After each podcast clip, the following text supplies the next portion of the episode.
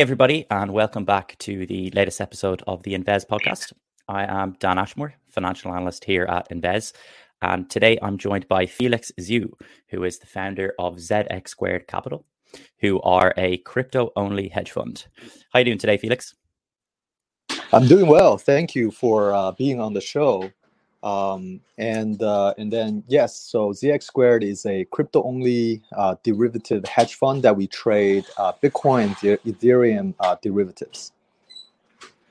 Interesting. Only Bitcoin and Ethereum. Yes, we uh, we are actually very risk averse, so we trade only Bitcoin and Ethereum uh, options, right? So um, so let me give you a sense. basically, like we you know like we try to achieve a high Sharpe ratio versus bitcoin and and eth um, by you know like um, doing hedge strategy hedging strategies uh, and um, capture the time value and volatility and such.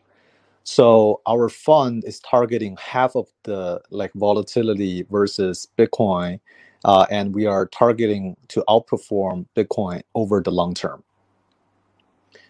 Interesting. So, as opposed to like say the traditional hedge fund benchmarking to the S P 500 or whatever, you're looking at Bitcoin as your kind of marker of success, is it? Yes, our benchmark is Bitcoin because we uh, we think over the long term, over the long term, we are still bullish on cryptocurrencies, uh, especially uh, Bitcoin as the digital gold and also Ethereum ETH.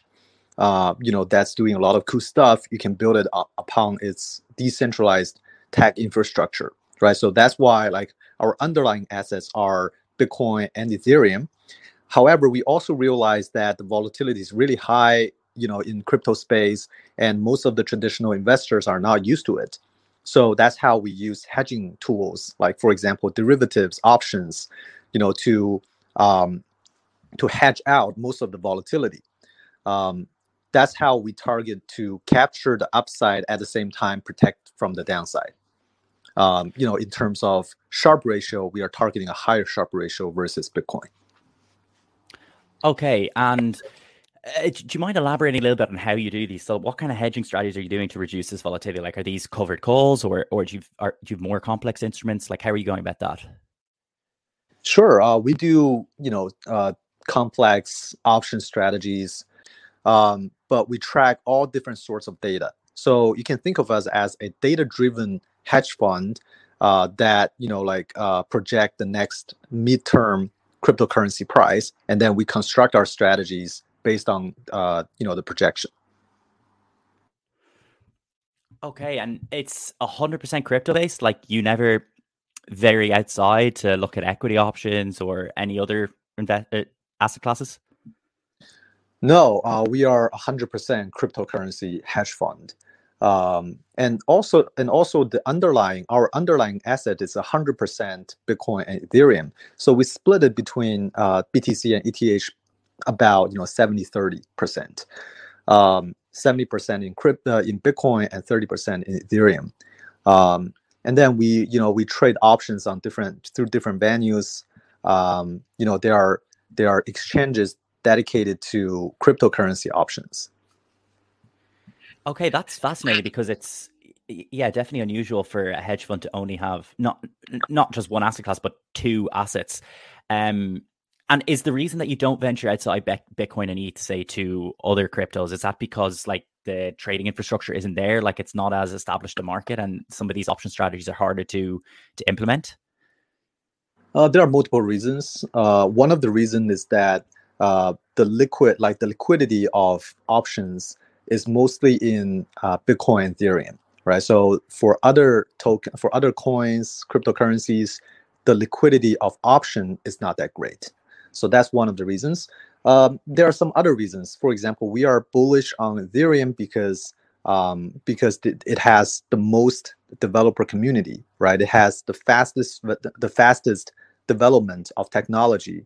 So we really think of Ethereum as similar to a internet company, right? It's generating some revenue and it's burning a lot of ETH.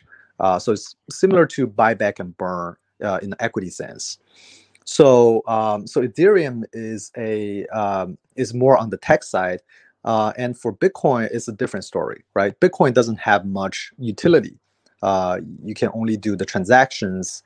You can you can send Bitcoin from one person to another, but you cannot do any other fancy stuff like building a decentralized application on top of Ethereum. So Bitcoin is quite simple. These two theses are very different, uh, but you know that's pretty much the reason. Uh, you know there are only two assets in our portfolio for now, but we'll you know like we are we are dedicated to this industry you know and we are looking at all the all these progress from other cryptocurrencies as well uh, but for now you know we only have two assets okay and, and how has it been like as the market has turned? So looking obviously bitcoin traded up to nearly 69000 it's down over 70% from its highs.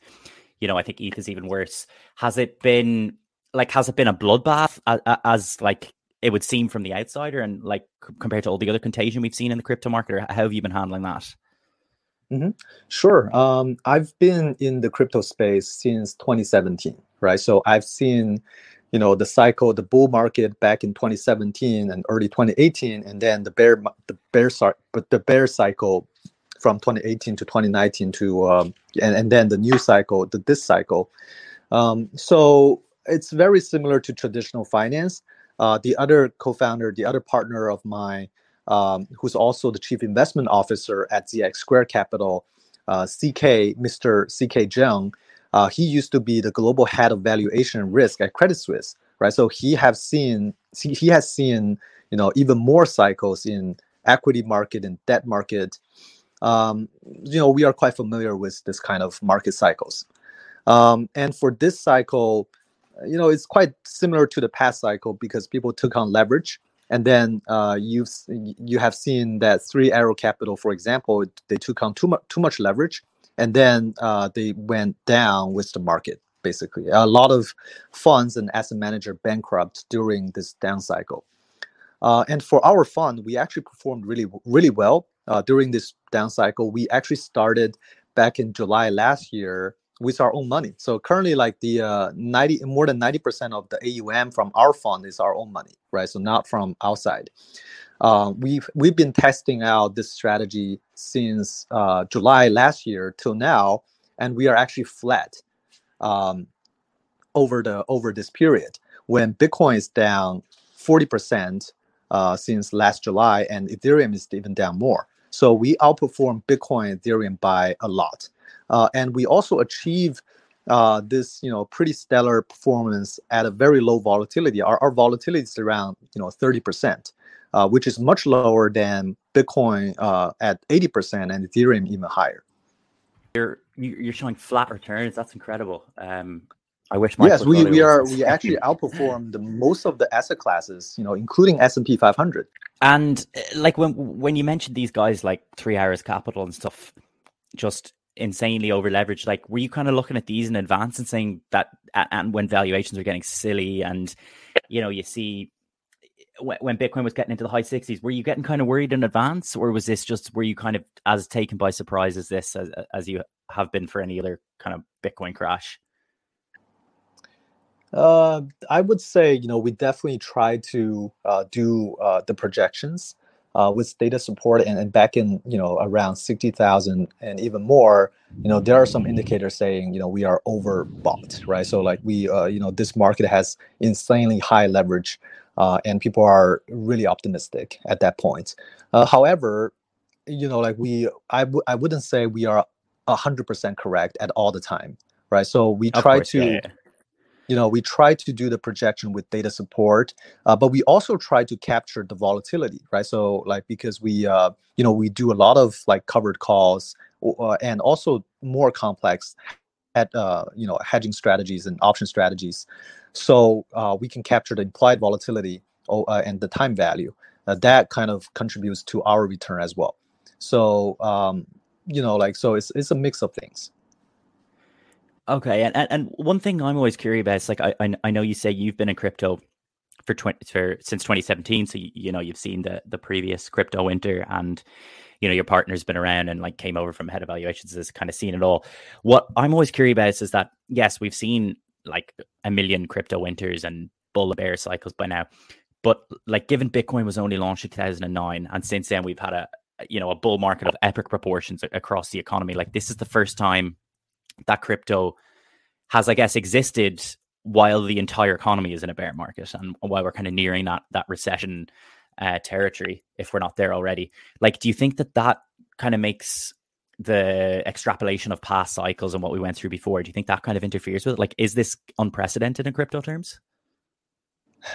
yeah, that's a great question. Um, you know, like uh, since the birth of Bitcoin in 2009, this is the first time that we've seen a macro slowdown, right? So uh, everything, uh, not only crypto, but also all different sorts of risky assets, um, you know, uh, equities, debt, uh, and also emerging markets. Um, you know, we, we have, we definitely have a inflation triggered problem there and the inflation is not because um, inflation is because we printed so much money in the past two three years and also because of the war and also because of the uh, you know nationalism and anti-global globalization so i would say you know this time is definitely different we'll probably have a prolonged bear market in crypto as well as other you know asset classes um, in the past like bear market for crypto is usually about two years.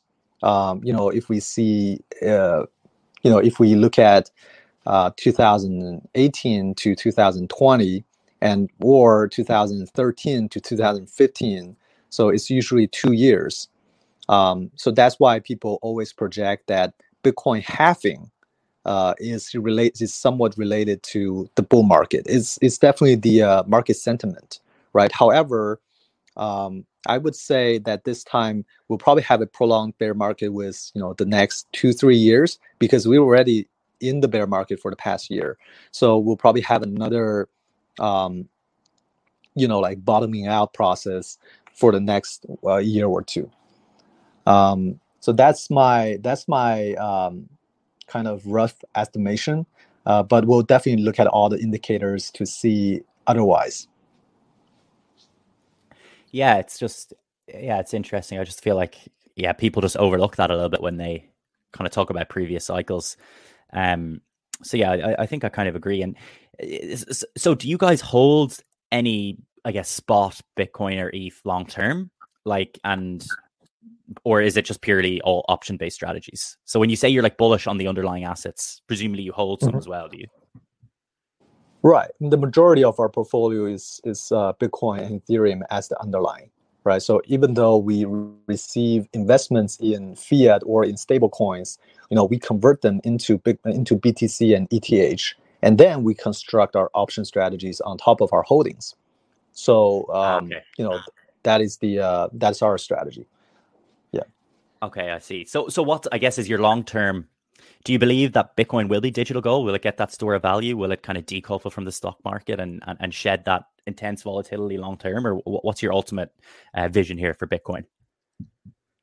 Mm-hmm. Mm, yeah, like the big the Bitcoin storytelling has changed uh, a couple times since uh, the past decade, right? So first of all, people mm-hmm. think of it as a like digital cash or digital payment system. Um, as described you know in the white paper of bitcoin is a electronic payment system. Um, and over the years you know when people think of bitcoin had also think about decentralized infrastructure. However that is fulfilled by ethereum not by bitcoin. Nobody's building uh, fancy you know applications on top of bitcoin because everything is kind of fixed right? So there's no um, rapid upgrade in the technology uh, however, the technology is very durable, it's very reliable, and very decentralized. And a lot of the net, uh, a lot of the countries, institutional investors accepted Bitcoin as a asset class, right? So uh, we do think that the store of value side of Bitcoin is going to play out eventually. Um, however, there's another uh, story about you know Bitcoin being a uh, negative correlation to other risky asset class. Uh, and I think that is wrong because you know if we look at the past three years, uh, it is Bitcoin is highly correlated to other asset classes like equities. So um, so that kind of proves that Bitcoin is also fueled by liquidity. Um, you know, from other asset classes or from the macro economy as well. So I would say that uh, over the long term, I mean, the next decade or so, uh, Bitcoin can be accepted as a digital gold because it, it does have fixed amount of uh, cap, right? So it has like a fixed amount of supply. Uh, and also it costs money to mine Bitcoin, right? So it's similar to gold that you have a mining cost. You need to buy mining equipment. For Bitcoin, you also need to do that as well. Um, I would say maybe can reach like 20% or 30% of the market cap of gold uh, so that can you know has that has a, a very very high upside for bitcoin over the next decade. Yeah I, I, I definitely agree with you with a lot of points there. Um and I actually I, I did an analysis yesterday just when you bring up the the correlation to other risk assets and like the correlation to the S&P 500 Bitcoin and S&P 500 has actually picked up a lot this year just as we've transitioned to that new interest rate environment. So I think like yeah this year has really just proven that you know after a decade long of, of low interest rate quantitative easing environment that all risk assets will kind of get hurt when when you pull the rug out from under them and, and, and we see this hiking cycle that we're on now. So i guess it is it, it's more a case of yeah what happens once we and because we will transition out of this interest rate environment eventually um whether bitcoin's i guess fundamentals being so different to equities and whatnot can can result in a decoupling of the price action. Um so yeah i'm i'm, I'm with you. Um and a question on ETH then. So you say, which makes perfect sense, like that ETH and Bitcoin have completely different goals. But do you think ETH will always retain that dominant position in the decentralized finance sphere, in in in that kind of, I guess, the technology side of it, if you can call it that, or will these other competitors, such as you know Cardano, Polkadot, Solana, whatever, do you think they'll mm-hmm. ever catch up? Mm, sure. Um, I mean, like a, a lot of you know Ethereum killers since the last cycle uh, however, you know who remains. Uh, Solana maybe, you know, uh, Cardano. Um, I think they are still deploying their smart contract. I think so. Um, in terms of like the community of developers, Ethereum definitely has the highest, the, the most consensus, right? So uh, we are so like me and my co- um, me and my other co-founder Yemu, we are uh, we build uh, application we build decentralized applications. We are in the crypto space and being like crypto natives. So we track all the development progress for ethereum and also for and also the zk the zero knowledge rollups the privacy uh, privacy preserving computation side and also scalability side. We think that you know ethereum definitely has the dominant position now. But you know like um, you know being a tech community uh, there's always changes, right? So at some point, maybe people will say that Ethereum infrastructure is too rigid, right? You cannot improve it on a rigid infrastructure. So we move it to another place and we build another thing from scratch. So that happens. Um, however, I don't. I just don't see it in the next, you know, two three years. I think over the medium term, Ethereum still uh, is go- still going to hold a dominant position. Um, and also, like looking at the uh, the the, the utility, kind of the, the usage data versus other blockchains, uh, Ethereum definitely has the most dApps, it has the most uh, users, and it's actually quite hard to cross the uh, to uh, bring across the assets on Ethereum onto other blockchains, right? So you need cross-chain bridges, uh, and that is not safe, right? So Ethereum definitely has the most native tokens on, on top of it. Uh, however, for other blockchains, even though it has high TPS, but what do they sacrifice? Maybe they sacrifice the level of decentralization. Maybe they sacrifice something else. Um, so for now, there's no perfect solution to uh, or the perfect competitor to Ethereum. I don't think it's gonna happen in the next three years. Yeah, interesting. Um, like even just if you look the, total value locked across all protocols, like Ethereum just really is so dominant right now. And then with the merge as well, it seems to be upgrading, kind of transitioning away almost from from the rest of the market. Um, your price point on Bitcoin is interesting. So you're saying like 20 to 30 percent of the gold market cap. I'm just looking here, like the gold market cap that would gold market cap is 10.4 trillion. So that would place Bitcoin at a, at a, a, value between 100 and 150k.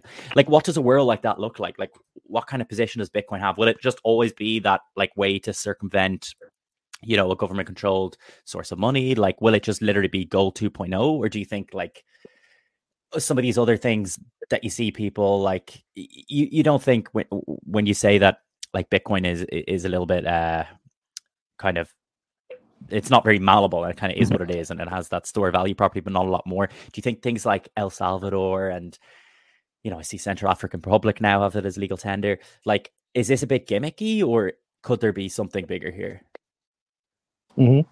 uh, yeah it's it's going to be a matter of time that when people realize that um, you know they so like i think the the countries, uh, then uh, kind of the sovereign countries are going to be the last to adopt. But before that is going to be uh, institutional investors and or like retail investors. Uh, think about you know what do you actually own like in your life. Um, you know, it's like most of the things we own is just like a you know some numbers right? So you, you don't actually own it. Uh, even though like a lot of people own gold they don't they don't actually own the physical gold right? Even the countries that owning uh, like a lot of countries that own gold they don't they don't actually have it right? It's in hmm. a vault in somewhere in the united states. So um so i i would say that um you know like the smaller countries are going to be the first wave but uh, i think the uh, institutional investors like like blackrock fidelity they they also open up the access to uh, retail investors to buy bitcoin right? And and also like uh, big asset managers they try to allocate a, a, very small percentage of their aum into into bitcoin or into other cryptocurrencies. Um, but think about the uh, correlation between all these different cryptocurrencies. It's like really high right? Um, yeah. Because like the fundamental side is still very weak. Uh, so people, you know, like people tend to buy the consensus, which is Bitcoin. So the first they allocate into cryptocurrency is going to be Bitcoin, and even uh, for example, if Fidelity allocates one percent or BlackRock allocates one percent, that's meaningful, you know, for the whole crypto, the crypto space. Um, I would say it's going to be a um, uh, like a long process for sure. Uh, and even that 30 like 20 to 30 percent of gold market cap is just my own uh, speculation uh, but yeah, yeah, yeah. Um, yeah but you know like bitcoin has a lot of advantages over gold for uh, for sure right so it has a uh, fixed amount of supply most of the uh, bitcoin is already mined right and also mm-hmm. um, and also the the like bitcoin is divisible divisible as well, so you can own like a very small fraction of Bitcoin. Um, yeah, so so uh, you know, like as a practitioner in cryptocurrency side, uh, I would definitely to like I'm I'm definitely looking at everything that's um, kind of the uh, I'm I'm still very optimistic about uh, the consensus of Bitcoin. Yeah. Okay. So you, you seem pretty undeterred about the bear market. Um, and then, like, what are your thoughts? Just, just maybe to close up here on, on like the, the wider economy here. Like, do you think that this will turn into a nasty recession? Will we get like a proper clean out? Will this be a couple of years? Um, or do you think like inflation has peaked or is close to peaking? That we can kind of get on top of things that you know the SP 500 it's down like 25 percent on the year. Like, do you think that the bottom is is closer? Obviously, very difficult question to answer, but just just curious to your thoughts. Yeah, it's a tough question. um, yeah, I, I, I, would say we're gonna have like a prolonged bear market uh, because like this time the inflation is not triggered by just mon- money printing, right? So it's triggered by the war, uh, you know, the uh, oil supply, uh, and also uh, the anti-globalization. You know, like what's going on with uh, the United States and and China, and what's going on with the United States and Europe and Russia right? So these are very difficult to um, you know to project, and also very these are the problems that are very difficult to get solved. Um, so I, I would say that we'll probably have like weaker uh, economic data, you know, in the in the next couple months, um, and even like even that Fed is raising interest rate. Um, you know uh, me- most of these problems cannot be solved. Yeah I, I think i'm with you unfortunately. I mean i'm hoping wrong but i feel like yeah it could be a rough enough winter. Um okay well we're, we're gonna close it up there. I will throw links in the description if anyone wants to check you guys out zx squared. And i will also link to my article on Vez that i'll write up. So um yeah thanks for dialing in felix. Uh appreciate you coming on the show. Thank you so much, Dan. Happy to uh, to get on the show.